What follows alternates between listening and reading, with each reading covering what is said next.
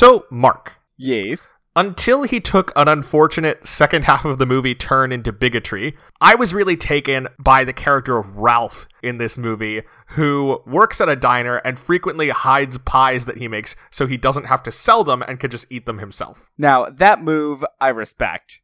Everything else about that character, less so. Right, when that was the only thing we had seen him do, I was like, that guy's my date. But then he did more things in the movie, and I was like, never mind. That is a, a good take. Now, I bring him up because I don't know about you, but I thought those pies looked pretty good. And I was wondering, what is your favorite dessert that somebody has in a movie? Have you seen Sofia Coppola's Marie Antoinette? I have not, but this seems like a good choice. Because the desserts in that movie, in a film about the, you know, over the top luxury and inequalities of France on the eve of the French Revolution, the use of desserts is really well executed. Yeah, that seems fitting. You know, you've got to have cake if you're going to let them eat it. Yeah. I mean, they are just like so over the top and delicious looking. I haven't eaten them. I wish. Ugh. It was one of those movies where you watch it, like there's a scene where she's just surrounded by cakes, just like on all sides. Sounds great. It looks incredible. Granted, it represents everything wrong with that era and the inequalities that existed, but still I want to eat all of them. so, cake actually is fitting because what I thought of was the Danny DeVito film Matilda. yes, famously starring and centered on Danny DeVito. He directed it, oh, oh my god, I forgot. and he's the narrator. Like, Danny DeVito is all over that movie. Oh, I only remember him as the dad. Right, yes, of course, he plays Mr. Wormwood, but he's also the narrator and he directed it. I had no idea he directed that movie.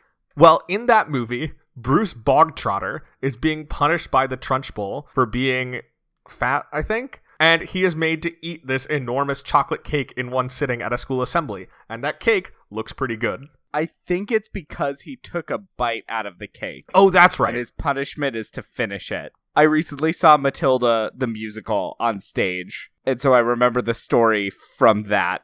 I don't remember much about the movie, but the musical was pretty good, and I felt very intimidated by those children that learned so many words because it is a musical about a little girl that likes to read, and thus her lines were long and included many complicated words, and she was like 10. I have never seen the musical. I saw the movie many times because when I was in elementary, middle school, my mom worked at the same school that I went to. And so after the school day ended, I would just like hang out in her classroom until we went home.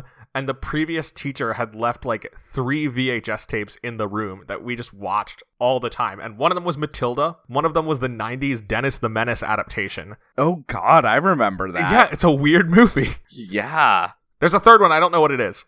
But actually, a couple of years ago, my mom moved to a different school and I get maybe he helped her move or something. My uncle got his hands on the Matilda VHS and then gave it to me for Christmas. So I had to figure out what to do with this VHS tape of the 1996 Danny DeVito directed film Matilda. What did you do with it? Who has a VHS anymore? I probably left it in my parents' house somewhere. Hmm. It's probably still there. Yeah. I mean, it could be. Although my mom's been doing a lot of cleaning since self quarantine started. Oh, yeah. I mean, if I found a VHS, that would be the first thing I got rid of. Because, like, what are you going to I mean, they're like very clunky curiosities at this point. I know it's you do it more as a joke at this point. It's just like what what you- where are you gonna get a VCR? eBay for more money than they're worth? Let's take a look. Is this gonna be like you when you wanted to buy a laser disc player? No, because there was at least something novel about a laser disc player, whereas like a VCR, I just know will disappoint me. Um, I'm seeing a listing on eBay. You can get them for like 30, 40 bucks. On Amazon, you can only get them for like over a hundred. Yeah, because they're selling like specialty products that still exist, or else lunatics in the marketplace. Whereas like Yeah. eBay is just like a guy who's looking to unload their VCR. How do you know it still works? Well, many of these say that they have been tested and still work. the real trick is getting one with an attachment that will go into a modern TV. Actually, I think a surprising number of TVs still have the like red, yellow, white import. I don't know what those are called. Nope, me neither. I just call them the red, yellow, white ones. And then there was that middle stage when they introduced two new colors before HDMI. Oh, you're right. I forgot about that. What a world. And we are equipped to talk about it. yeah, because I clearly am well versed in uh, early 2000s TV technology.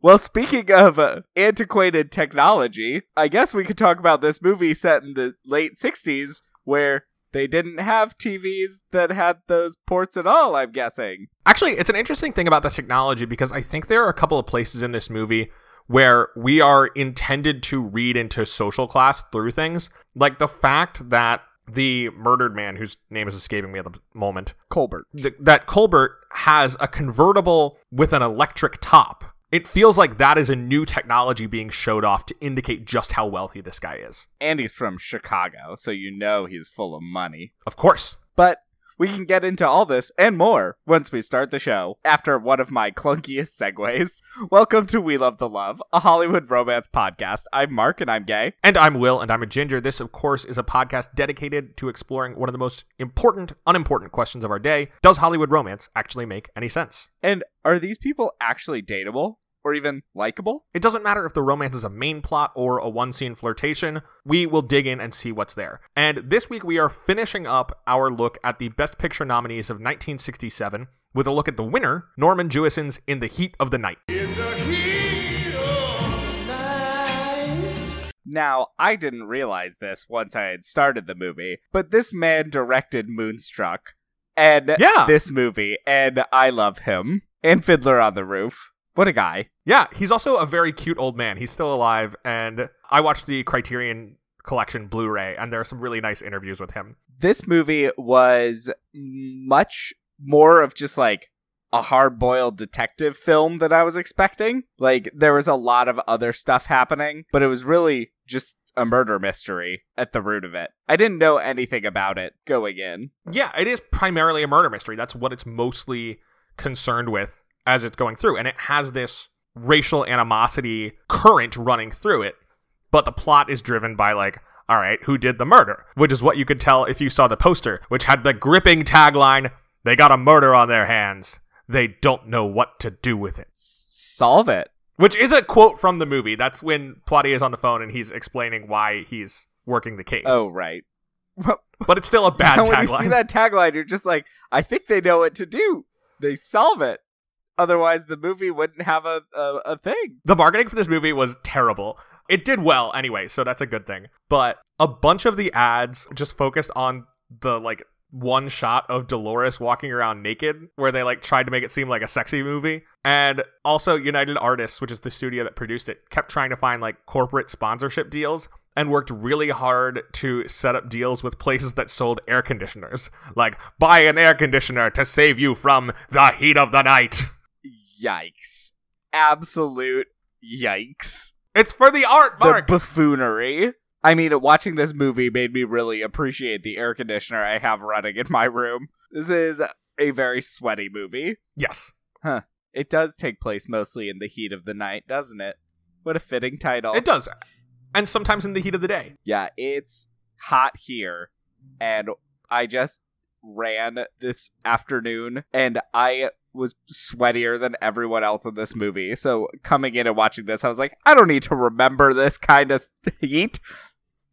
Guess I should have expected it. It's in the title. It was in the title. They promised it to you. Yeah. Um, it is worth noting this movie is based on a novel from 1965 by John Ball, which is similar but not identical. For starters, the novel is set in South Carolina, and Tibbs is an officer in Pasadena, whereas the shift to setting it in Mississippi and having him be from Philadelphia, among other things, sets up a much cleaner North versus South dynamic. Pasadena, California. Yeah. Okay. And the movie got two sequels, and in those, Tibbs is based out of San Francisco. I think Philadelphia fits the character well as he's portrayed in this movie. Yeah, this is a really interesting Sidney Poitier performance. It is. It's definitely his most flawed of the ones I've seen, I'd say. Right, and of course, this is a big year for him where this is one of three movies that comes out along with Guess Who's Coming to Dinner, where the movie deliberately makes him like the perfect man, so that the only objection Spencer Tracy can have is his race.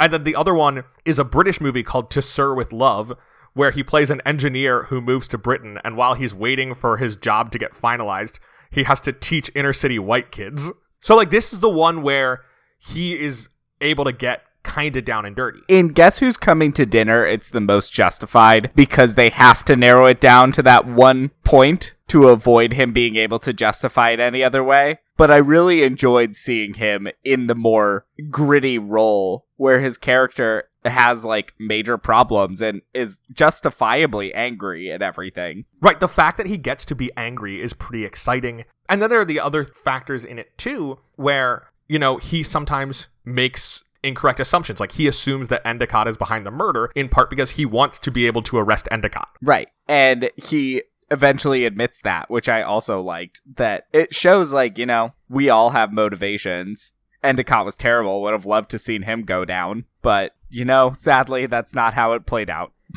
Yeah. It's also kind of interesting the fact that he's like kind of cool. And Sidney Poitier is always classy, but in this one, he gets to walk out the door and talk about how he's headed where Whitey can't go. Like, there's a status difference where, like, he is clearly, like, higher class than a lot of the people in Sparta, which adds to the conflict there. He's always walking around in these nice suits.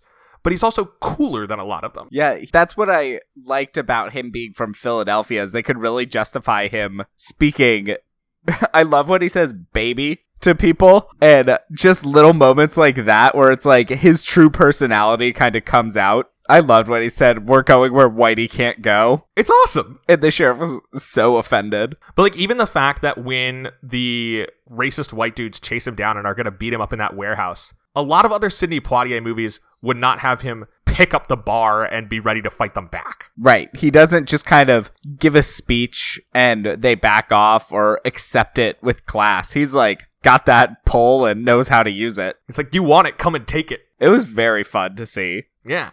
I really liked this movie. Yeah, it's a good movie. And I think there's a lot to appreciate about it. Like I said, I think it's a good Sidney Poitier performance. Rod Steiger is fantastic in it Mm-hmm. as Chief Gillespie, who's an interesting figure in his own right, because especially given his appearance, and Rod Steiger gained a ton of weight for this role. In 1967, there's all the associations of racist, violent police chiefs like Bull Connor in Alabama, but Gillespie is weird because he is his own weird kind of outcast in this town where nobody really likes him either. Right. I think his outsider status makes it kind of more believable in how he treats um what's Sidney Poitier's character's name? Tibbs. They call him Mr. They call him Tibbs. Mr. Tibbs. makes it more believable in how he treats Tibbs because everyone also kind of hates him too. But he's also a terrible person in many ways. Right, and he is racist and he ends the movie racist. Yes. But he is a more interesting character because you see that like the leadership in the town doesn't really like him. The other officers don't really like him. No one respects him. Right.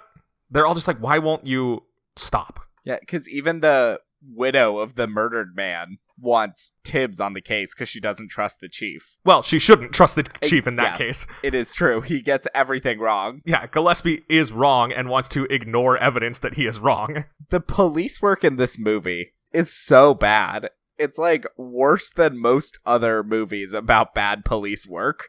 Yes, but I think on the one hand, there are a lot of movies with bad police work that is presented as good police work. that is also true. This movie is presenting bad police work as bad police work. Like, think about Dial M for Murder.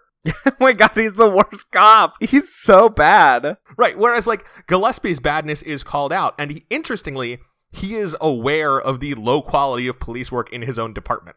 I mean, uh, it's really interesting that he respects Tibbs because it comes also from knowing how bad his own police department is, I think. Right. I did like that this movie did not cure race. Like, it didn't end with racism being cured. Because movies like Green Book, where it's like, everything's all better, it's like, no, it's it's not. This did not cure racism. And this movie's like, everyone's still trash. And Gillespie is still very racist at the end, but sees this man as like a one exception that he can kind of respect. James Baldwin, in his book of film criticism, referred to the handshake at the end of this movie as being like a fade out kiss in a Golden Age Hollywood movie. Uh, I should read that. That sounds like a very good book. That's a great line. it is pretty awesome. It is worth noting that originally there was a lot more like institutional racism depicted in this movie. Like there were scenes of Tibbs having to wait outside the whites only hotel, but Norman Jewison and Stirling Silliphant, who wrote the screenplay and has an amazing name, and it's worth noting Sidney Poitier also had a lot of input on the screenplay. They worked to jettison a lot of that stuff because they wanted to focus more on the murder mystery and on the relationship between Tibbs and Gillespie. They didn't really want it to be about like the whole town. And we all know. Right, that was the thing they said too. They were like, the audience will get it. You don't need to make it a, like explicitly like this is a movie about race. Right. Everyone is aware that the Jim Crow laws are still basically in effect. Right, this comes out in the summer of 1967 in like August after a summer of riots throughout the country. Particularly Detroit had some pretty severe riots that summer and the memory of the marches in Alabama, the memory of Freedom Summer is still pretty darn strong. I mean, it's hard to watch guys with Confederate flag license plates chase Sidney Poitier through the streets without thinking about the Freedom Summer volunteers who were murdered by the side of the road. It's also just painful to watch all of the like people having to pick cotton still and showing like it is not things have not changed that much. Yeah, that sequence with the cotton field is one of the only parts that is filmed actually in the South. Originally, they were going to have to shoot the whole movie on lots, and Norman Jewison really didn't want to do it. But his previous movie, The Russians Are Coming, The Russians Are Coming, which is a comedy about a Soviet submarine that accidentally runs aground in New England. had gotten nominated for Best Picture and was like a massive hit. So then United Artists was willing to give him the money to shoot on location. And Poitier would not shoot in the South because earlier he and Harry Belafonte, who was a good friend of his, had gone on a tour through the South to raise support for the civil rights movement, and they had been chased and harassed by Klansmen. And so Poitier is like, I'm not doing any of that. So they shot in southern Illinois in the city of Sparta. It was originally called something else, and they changed it to Sparta so that they could save money by not having to repaint signs. Incredible. But for the cotton field and for Endicott's plantation, they had to go into Tennessee, which was this like terrifying process in a lot of ways, where there was nothing super serious, but there were people on the fringes of the production who were pretty freaky. Sidney Poitier slept with a gun in his hotel room. There was one night when like some pickup truck was making the rounds of the parking lot. Somebody was banging on doors. It turned out it was a guy who was looking for his wife, which is its own bag of worms. But Norman Jewison tells a story about how he figured out what was going on and called up Sidney Poitier and said like, "Hey, you're okay, but don't answer the door." And Poitier was like, "Anybody comes in that door, I'm blowing their head off." Yeah, that scene definitely need like it works because of the reality of it and the bleakness of it. It sets up where this town is and where different groups fit in, and it also reinforces Virgil Tibbs's outsider status. And it also really drives home why people would not like Colbert cuz his factory will upset the entire social fabric of the town. Right, he's promising that the factory he's going to build will employ 50% black people. And folks like Endicott, who are effectively like, you know, those people working on his plantation are probably sharecroppers. Right. He's basically They would have another opportunity. slave master, but these people would then get a chance to escape that life and make a real living for themselves. The scene with Endicott is truly fascinating. It's so good. It's so good. Endicott is played by Larry Gates, who was a New York theater actor primarily. This movie employed a lot of theater actors because it had such a small budget. He's really good and creepy and menacing without being explicitly so. Cause he's so polite. Right, and he's very polite to Tibbs too, where he, you know, welcomes him in, offers him the drink. I love that after Gillespie refuses, Tibbs accepts it as a way of like asserting, "No, I am here. I am an equal. I will have this drink." Right. It makes a lot of sense. And Endicott is so polite about it. But then he's describing that orchid, and like all of his white supremacy comes out. Yeah, that was oh painful to watch when he's just like, yes, this orchid needs a lot of care. It's just like the Negro, and you're just like, oh god, we're going there. The scene where then Endicott gets mad at Tibbs and slaps him, and Tibbs slaps him back was like a major discussion point around this movie when it came out. It was massive. I can imagine. I mean, everyone is basically like, Tibbs should not have survived that. Right, and the the mayor says that to Gillespie when he's like, "Our last chief would have shot him immediately." I read online that they could tell the New York theater was integrated because of the difference in reaction between the white audience who all kind of gasped and went oh and the black audience that were cheering for him yeah, it was like uh, people got really hyped for that moment, particularly in, in black audiences. I mean, I felt it. I was like, "Oh yeah." but it's also like holy crap. But yeah, you're also terrified. one of those moments where you're like, this could go terribly, terribly wrong. The movie, and again, I think this is where it succeeds in not being so pointedly like a race movie. Is it just counts on you to understand that, like, for example, when Tibbs is holding on to Dolores when the lynch mob arrives, you know how much worse this situation has become. I really think this movie respects its audience's intelligence in its way of letting you know, like, you understand what's happening in the South at the time. They don't need to make it so explicit. And it makes it almost more powerful to not have it happen. Yeah. It's also like a really well made movie. It made me think of some of the recent Steven Spielberg historical dramas like Bridge of Spies and The Post, where you watch it and you're just like, this thing is incredibly well crafted. Mm-hmm. Like the pieces of it are fitting together to tell a story incredibly well. Um, the movie's shot by Haskell Wexler, who is a cinematographer we've talked about before because he filmed Who's Afraid of Virginia Woolf, which means he basically taught Mike Nichols how to make movies. And this was his first time ever shooting a film in color. Wow. And it looks great. The color of this movie and the scenery and all that is really cool. The scene where Gillespie is walking down the length of the train station is so well shot. Yeah. Wexler is always fun because you can see this in Virginia Woolf too, but this one it stands out even more because he's using color. The ways that he is willing to use stylized lighting to create mood, even if it wouldn't literally be lit that way if you were to like walk into that part of the world. And when you contrast that to the color movies of the 1950s, where it's like everything is brightly lit all the time in something like Dial M for Murder, this movie's got some style to it. Right. I loved how cloudy it was when they were driving through the cotton field. Like Yeah. it is dreary. It's also worth noting that this was the first major release that was specifically lit to make black people look good on screen. It's depressing how stuff like that still isn't the norm. Right. And it's the kind of thing where you look at it and you're like, yeah, Poitier looks incredible. He's photographed incredibly well in this movie. He is. And I mean, we're recording this not that long after the comparison between the Annie Leibovitz cover for which one does she shoot for? Vogue of Simone Biles to the Vanity Fair cover of Viola Davis that is shot by another black person and just the lighting, the contrast between them makes it so apparent like how you have to adapt your light in photographs To the subject, yeah. to the subject and just assuming it will work the same is incredibly racist and you have to do it in a way that makes the person look good And it can be done. And Haskell Wexler shooting in color for the first time was able to do it. i know and in the 60s my goodness oh All of the stories that I read about him shooting the movie are wonderful. Like in the sequence when they're chasing Harvey, the first guy that they think is the murderer, and the camera's like zipping through the trees chasing after him. They built like a platform out of two by fours.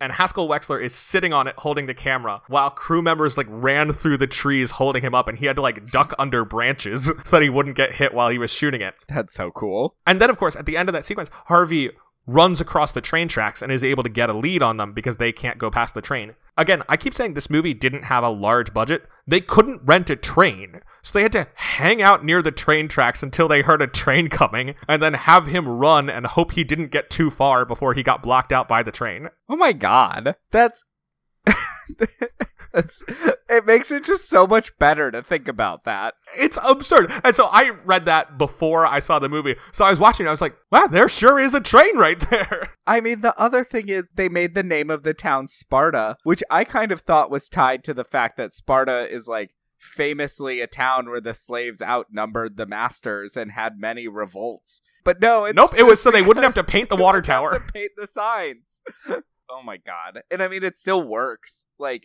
Yeah. obviously, like the intent doesn't change the meaning of it, but it is still funny that. that I thought that there was like more meaning to that than there ended up being. Which is part of the fun of it too. Yeah, We can make our own connections, draw our own conclusions. you know, I love it. Um, the music in this movie, though, Quincy Jones. Quincy Jones crushing it. The music is so good. It's really cool. I mean, it's always great when a movie starts with a train because I love trains. It's always great when a movie starts with Ray Charles just saying the name of the movie.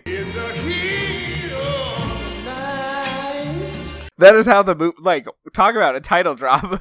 it just, It's the first it's spoken the words. First spoken words are the name of the movie. sung by Ray Charles in a song by Quincy Jones. Oh, it's so good. The music in this movie rules. It's got this like blues style running through it. This is one of the first major Hollywood movies to use blues as its primary soundtrack, and it sounds awesome. I mean, it's like, what else could they use? like, that music really sets the mood I, so well. There's a good documentary on the Criterion Blu ray about the music of this movie, where they talk about the fact that a lot of movies, even ones set in the South, even ones set in the South focusing on black people, would just use like traditional, like classical style music scores. And that one of the good things about this movie that makes it work so well is that it doesn't do that. It uses music that would fit with the people and the place, and it gives it this cool, sort of passionate sound to it. but it's also clearly reinterpreted to add the elements of like the north that he brings in because it's not just straight you know southern blues like banjos and stuff there's definitely an electric feel to it too like the very beginning of the movie is telling us Virgil Tibbs is not from here. He is coming off the train. He is bringing himself, and he's kind of bringing this music. yes he is very much not from there One of the cool things too is that Norman Jewison and Quincy Jones decided they didn't want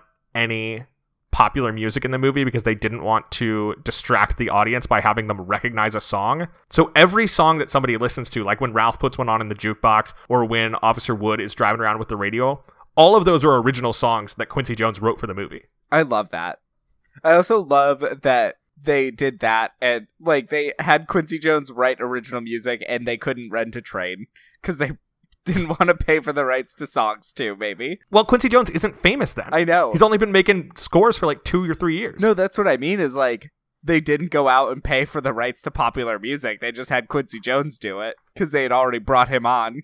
Incredible. Now, of course, we are doing this movie because it is one of the five movies nominated for Best Picture in 1967. Like I said, I watched all these Criterion special features, and they talked about how In the Heat of the Night was nominated and won Best Picture against The Graduate, Bonnie and Clyde, and Guess Who's Coming to Dinner. Literally, the featurette I watched did not mention Dr. Dolittle. it had a graphic with a list, and Dr. Dolittle was not included on the list. That's incredible and well deserved. The, The right choice. It also won Best Actor for Rod Steiger for his performance as Chief Gillespie. Worth remembering that Sidney Poitier was nominated that year for Guess Who's Coming to Dinner. It won for Best Adapted Screenplay, Best Editing, and Best Sound Mixing. And it got nominations for Director for Norman Jewison and for Sound Editing. It's just insane that Dr. Dolittle was nominated. Look, Fox offers you a free dinner and bottomless champagne to like hang out while a movie plays on the lot. All you got to do is vote for it. It's insane that that movie was nominated. It's so bad. It's quite bad. Oh my god. So I'm actually curious now. What is your ranking of the 1967 Best Picture nominees? it's interesting. Doctor Dolittle number one, clearly. Um, no, that's tough. I think of the four, they're all really good. I think Bonnie and Clyde might be number four. Okay. I think maybe then The Graduate, In the Heat of the Night, Guess Who's Coming to Dinner, might be my list. So you're saying Bonnie and Clyde would be your the, top. the last. I was going from bottom to top. Okay, go top to bottom. Top to bottom. Yeah. So I think it might be Guess Who's Coming to Dinner, In the Heat of the Night, The Graduate, Bonnie and Clyde. Inter- okay, we are like kind of inverted a bit because I think for me, I'm Graduate, Bonnie and Clyde, Heat of the Night, Guess Who's Coming to Dinner, but I like them all. I mean, it's ranking four of the best movies I've seen. Like, they're all so good. It is worth noting that this Oscars, as we are looking towards an Oscars ceremony that has been delayed in our own time, this Oscar ceremony was delayed two days because it happened right around the assassination of Martin Luther King. And so they delayed it two days so that people could attend the funeral. I mean, yeah, you kind of have to. Right. It was the kind of thing where there was pretty much a threat to boycott it if they didn't delay. I would have. And like, right, because if you don't delay it, how is Sammy Davis Jr. going to perform Talk to the Animals at the Oscars? Oh my god, I can't believe that happened. From his album where he covered every song in Dr. Dolittle, Because remember, he was almost in the movie until he was cut and replaced with Sidney Poitier until that role was shrunk to the point that they got rid of him. Oh my god. I mean, get that Poitier was almost in three of these. get that coin, but still, my god, that movie. William Shakespeare the 10th. Oh boy. Should we get into the romance of this movie though? Let's It's do it. not Obviously, the romance does not involve any of the lead characters. Yeah. It is much more tied to um violence and murder and statutory rape than romance. Yeah, that is true. But let's get into it. All right. So, of course, in the heat of the night is a murder mystery. Virgil Tibbs, played by Sidney Poitier, is a Philadelphia police detective who has gone to Mississippi to visit his mother, and he's on his way back and he's waiting at the train station at night when Mr. Colbert, a wealthy industrialist transplant from Chicago, is found murdered, and Tibbs is arrested because he is an unknown black person and therefore a suspect. I mean, to them he's not even like a suspect. He did. he did it. Officer Wood's just like, "Oh, there's a black man in town that I don't know. He is a murderer." Right. And Tibbs is able to get off in part because of his status. He gets Chief Gillespie to call up the Philadelphia Police Department and confirm that Tibbs is a homicide detective. His chief then tells him, stick around, help him solve the murder. I think it's interesting that he doesn't pull his badge at the train station with Officer Wood. Because if I was in that situation, I probably would have tried to be like, you know, I am a police officer earlier than he does it. On the other hand, I mean, the difference in doing it at the police station versus the train station is that at the police station, there are other witnesses to what goes on. That's also true. And it's like a pretty big risk when he's already in a place where he does not feel safe in Sparta, Mississippi, to then, in a way, assert equality or even a higher status over this white police officer. That does make a lot of sense. And it also makes sense for him to do it with the chief because the chief is probably more likely to be able then to contact Philadelphia. Right. And he has the good fortune that Gillespie has this power struggle in his own department and in his own town where he stands to gain from pushing back against other people who want to write off Tibbs. Right. He is just using this to kind of assert his own authority in a way, too. Because he does Look, not have it. Jerry won't fix the gate. Oh my god. That fucking gate. Is his name actually Jerry, or did I just get that in my head because he looks like Jim O'Heir? I think his name is not Jerry. What is his name? Isn't it like. It's Courtney. Yep, that's him. Courtney. I was thinking, I was like, it's not a traditionally male name these days. So I was like, Stacy. But yes, Courtney and his brother, whose name I also don't remember. Well, his brother's never on screen. Yeah. I legit thought the brother was fake for a second. I also wondered if the brother was fake when the chief tells him, I thought I told you to fix that. And he's like, No, you must have told my brother. He's on the day shift. That feels like an episode of the Heat of the Night TV show. There's a TV show? Yeah, it ran for like seven years in the 80s and 90s. So this movie got two sequels. One is just titled They Call Me Mr. Tibbs. Hey, if it works, cash in on it. The other one's called like The Organization or something. The first one, the first sequel, was pretty well received. The second one, not so much. And then there's a TV series from 1988 to 1995 on first NBC and then CBS that starred Carroll O'Connor, Archie Bunker himself, as Chief Gillespie. I'm guessing if they recast that role, Sidney Poitier is also then not in it. Uh, yeah. I mean, again, this is 20 years later. Tibbs is played by Howard Rollins for all but the final season because he got fired for repeated charges for drug and alcohol related crimes, including like DUI and stuff. So then for the final season, they had Chief Gillespie be forced out of office because of a storyline that had been building for a couple of years, where he went public with his relationship with a black city councilwoman. So then racist people in town forced him out of the chiefship. And to get the black white dynamic, Carl Weathers plays a new chief in the final season.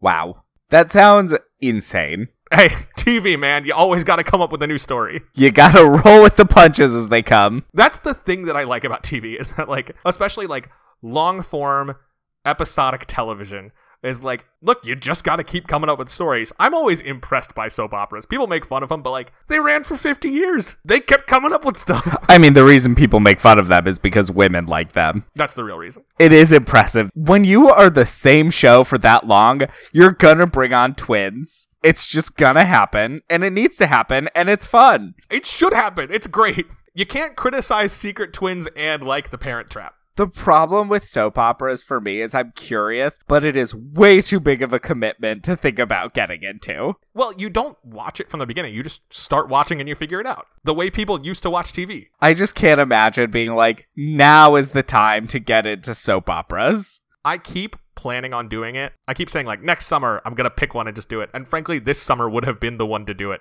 and I haven't. So I don't know. It's kind of tough to just do anything except rewatch old sitcoms for me. I just been watching movies all the time. It's like I got two hours. All right. Yeah, I've been watching a lot of Golden Girls and Mary Tyler Moore show. It's a very comforting world. We've been more on the Carol Burnett side of things. A lot of sketch comedy happening. Peacock has these like channels where it'll just like play a loop of something. So we've been watching a lot of the SNL channel where it just plays SNL sketches back to back to back, shuffled from different years. The other night it was just a block of Dana Carvey sketches. So you have used Peacock? I have used Peacock. I haven't. I should try it. It's not bad. It's not great, but it's not bad. Like the only thing I I've used HBO Max to watch the new Looney Tunes they've made, and that's Which about it. They were fun. I only watched two, but they were much more fun than I anticipated. yeah. Peacock's got a pretty good movie library. They have uh like all the old Universal monster movies. Yeah, I mean it's included with Comcast, and I say I have Comcast, but I have my parents' password. Um, Tomato, tomato. tomato, tomato. So I should just try. I should set it up. I'm also the the same way I got HBO Max, and I, I'm the only person to use it. No one else has figured it out in my family, I think. yeah, so there you go. All right, but in the heat of the night, Romance. Tibbs is told to help solve the case. Okay, we're actually jumping back before that. Every week, we break down the romantic plotline of a movie into five points to help us summarize what's going on. And this week, we have to start our point number one with Officer Sam Wood making his rounds through the town. Hey, little lark, get out of the dark. Foul owl on the prowl. Cute little Jay, stay out of his way. Foul owl on the prowl. This is happening.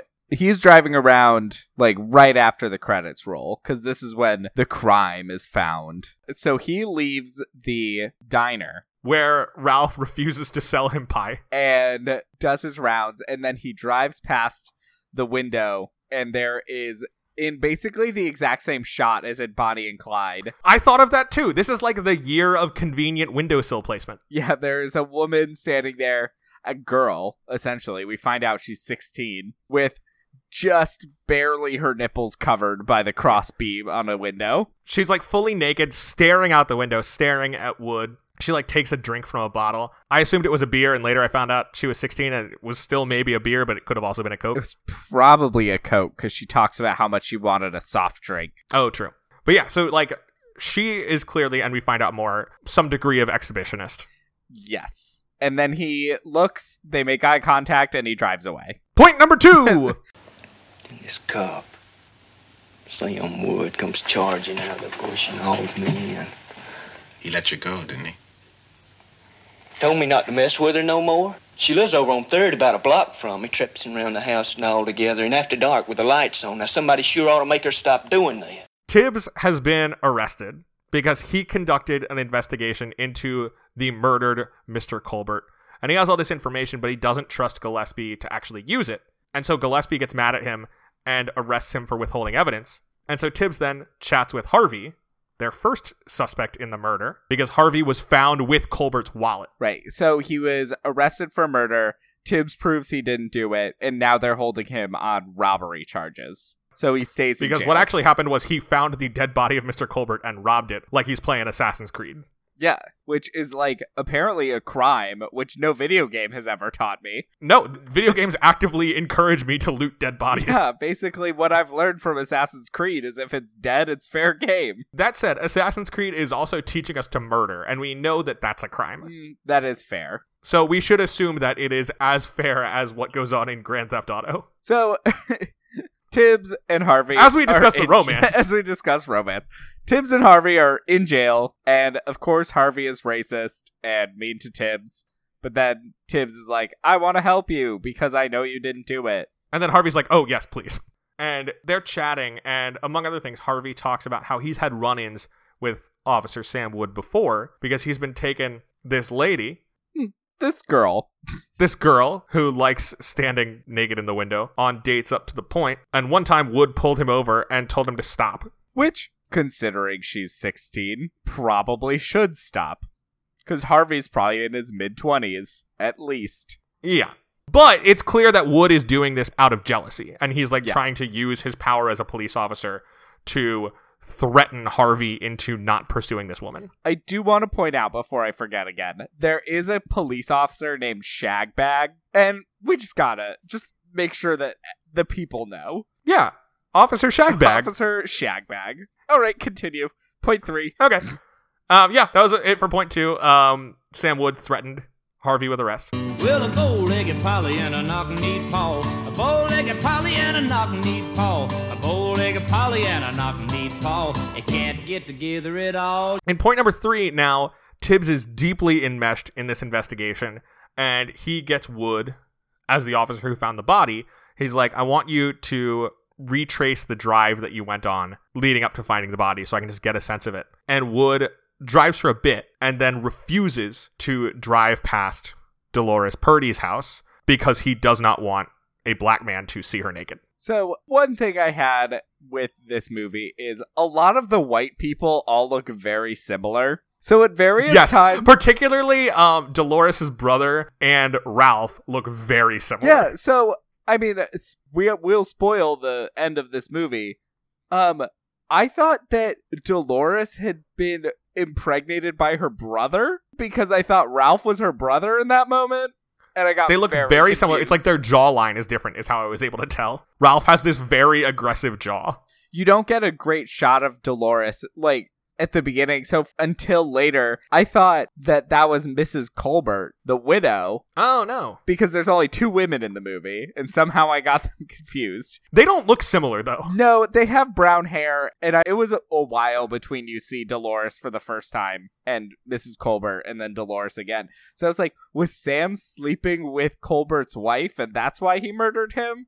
But I was wrong there on a lot of accounts. Primarily about who you were looking at. yeah, it was confusing. I wasn't watching it on the TV. I was on my computer. Things get confusing. Okay. White people all look the same, apparently. So, point number four. Dolores' brother brings her to the police station because she is pregnant, allegedly, with Officer Sam Wood's baby.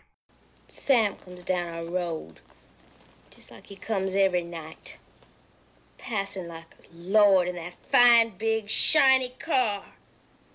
Only this time he stops. He's got a nice face, don't you think, Chief? This is who Dolores has told Purdy knocked her up. She said it was this police officer.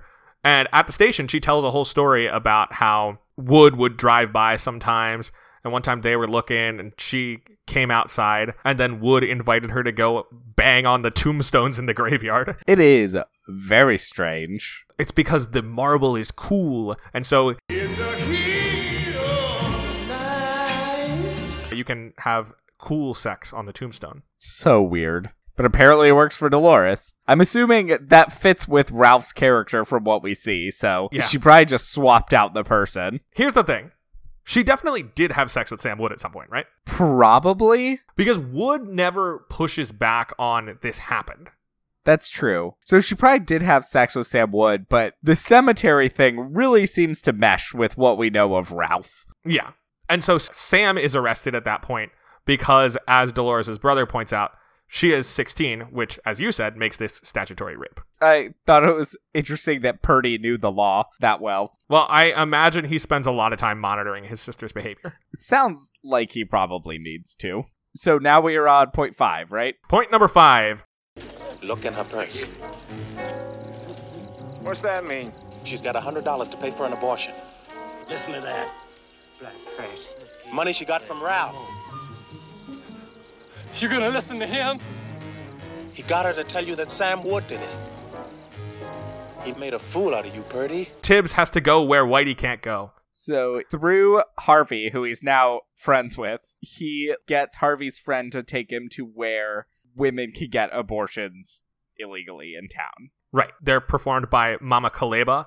Um, it makes sense. A black woman playing a key role in this underground economy. I wanted to shout out Mama Caleba is played by Beah Richards, who is Oscar nominated this year for playing Poitier's mom in Guess Who's Coming to Dinner. She's such a good actor. Yeah. But that is also a sign that Hollywood had like three black people that they were hiring. Right, which is a big problem and something Poitier talked about a lot in his career, where he was frustrated because he was aware that he played a lot of like perfect idealized people, but he's also like, I'm the only black guy on screen. I don't want the only black guy on screen to be a villain. He was. Is. Did he die? No, he's alive. No, he's alive. Sidney Poitier is very intelligent. Yeah.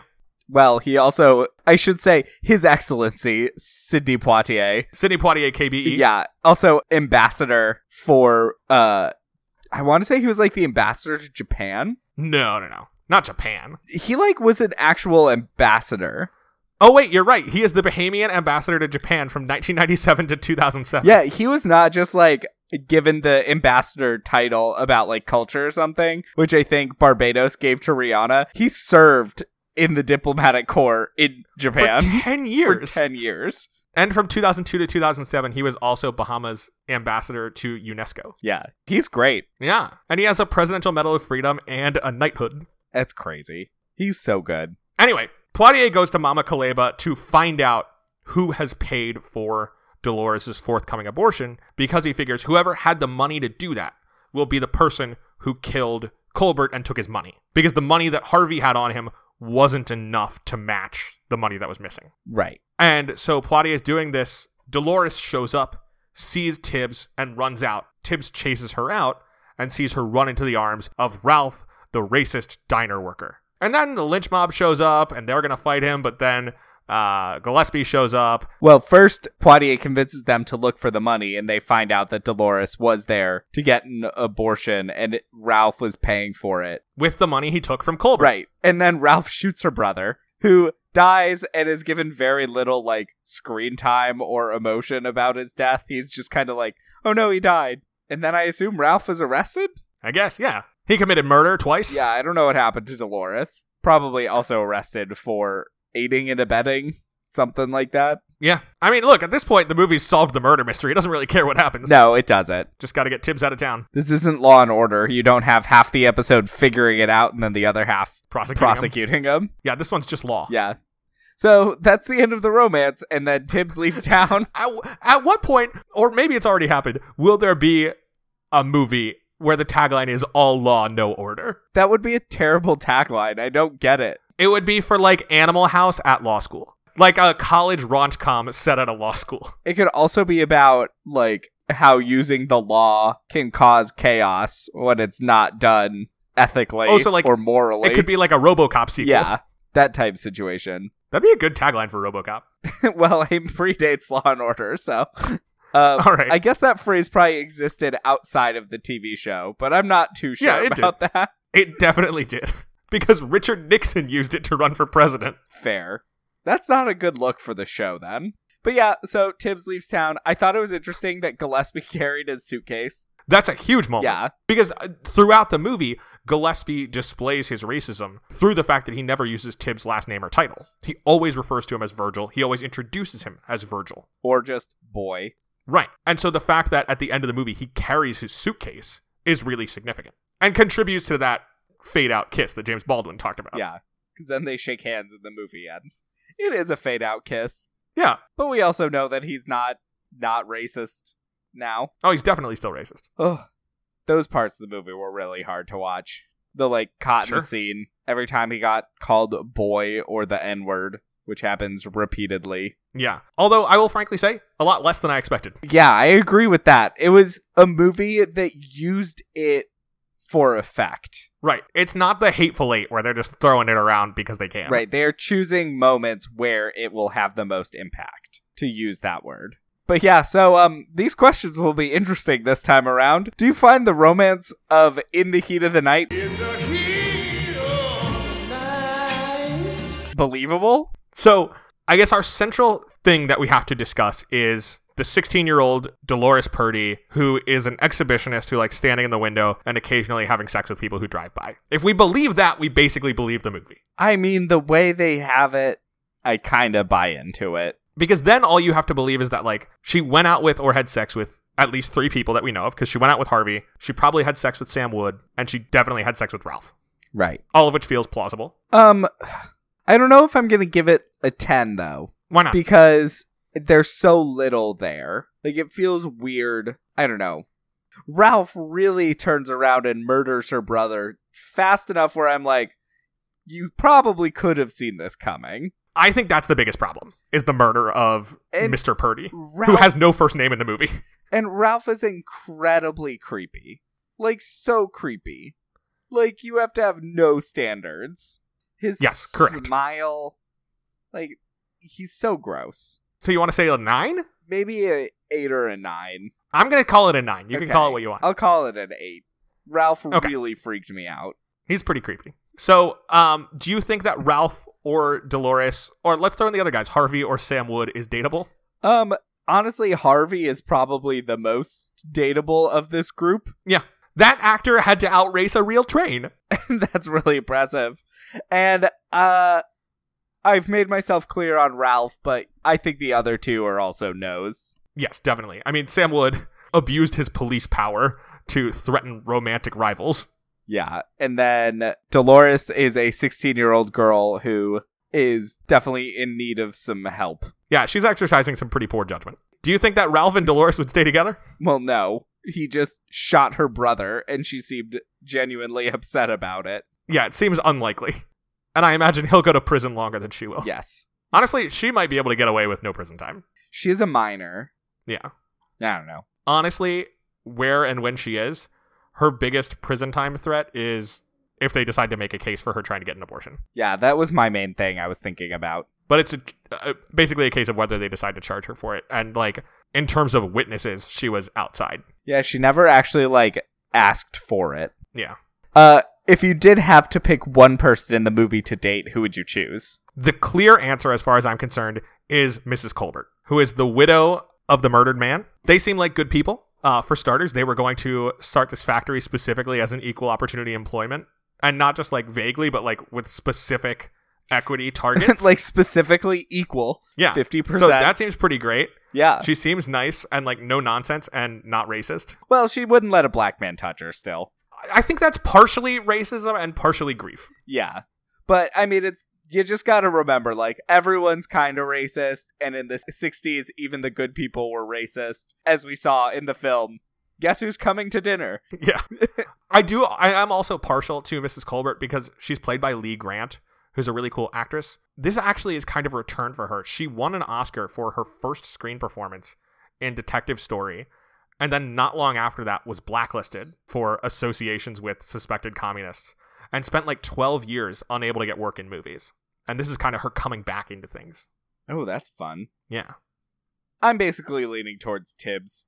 I know I don't usually choose the lead character, but I think Tibbs is clearly the best person in the movie. Yeah, he's great. Sidney Poitier looks good in a suit. He just looks so good. Always. Uh, so a lot of movies we cover are adapted to stage musicals, and I have to know, do you think that there should be an In the Heat of the Night musical? So here's the thing. I think Quincy Jones has written some incredible music for this movie, but under no circumstances should it be a musical. Murder mystery musicals just don't appeal to me in any way. It's just like this will not be improved by having people sing about their feelings. No, in no way would this be better as a musical, let alone good as a musical. It would be actively quite bad. But you would get to hear a rousing full chorus of In the Heat of the Night. At some point. Like, there's probably a point early on where it's sung by just one person, but there's a reprise later where lots of people sing that theme. That is true, but also Ray Charles has already sung it, so it's like, are you gonna get better? Probably not. Probably not. All right, I think that's about it for um, in the heat of the night. Next week, and I did not plan this, but here we are. We are doing another movie written by the incredibly named Stirling Silliphant because we're taking a look at the 70s disaster movie, The Towering Inferno. I have no idea what this movie is about, except that there is probably a large fire in it. Yeah, That is I bet I it'll tower. about it. It's in a it's in a skyscraper, Mark. Like the Towering Inferno. Clever, so clever. But you know what else happens in a tower? A heist. That is true. That hit film everyone watched, Tower Heist. That movie like has an interesting place in history despite being directed by a serial sexual harasser because the studio was going to release it in theaters and on demand at the same time and the theater owners like rebelled and Tower Heist had to back down. So it was like the proto Trolls World Tour. Who directed it? It's a Brett Ratner picture. Oh, ew. Yeah. Gross. We've started and ended with movies that Mark didn't know the director. Matilda on one end, Tower Heist on the other. Hey, I never claimed to know every director. I didn't say you did. I just think it's interesting we've wound up this way on both ends. Full circle. And until next week, you can follow the show on Facebook and Twitter at Love the Love Pod. And you can always email us questions or movie suggestions at lovethelovepod at gmail.com. Make sure to rate, review, and subscribe, especially on Apple Podcasts, to help other people find the show. All right, Will, last question. what is the best piece of dating advice we got from In the Heat of the Night? Well, we got a lot to take out here. And I think the most important piece of advice is to be open to the interests of your partner, just like how all of the people who are trying to sleep with Dolores are open to her exhibitionism. I just like can't think of any positive advice. The best advice this movie gives you is if you date a 16 year old, you will end up in jail. That's good advice. That's right. good and important advice. That is good advice. And until next time, I'm gay. And I'm a ginger. So between the two of us, we know everything there is to know about romance. Bye. Bye.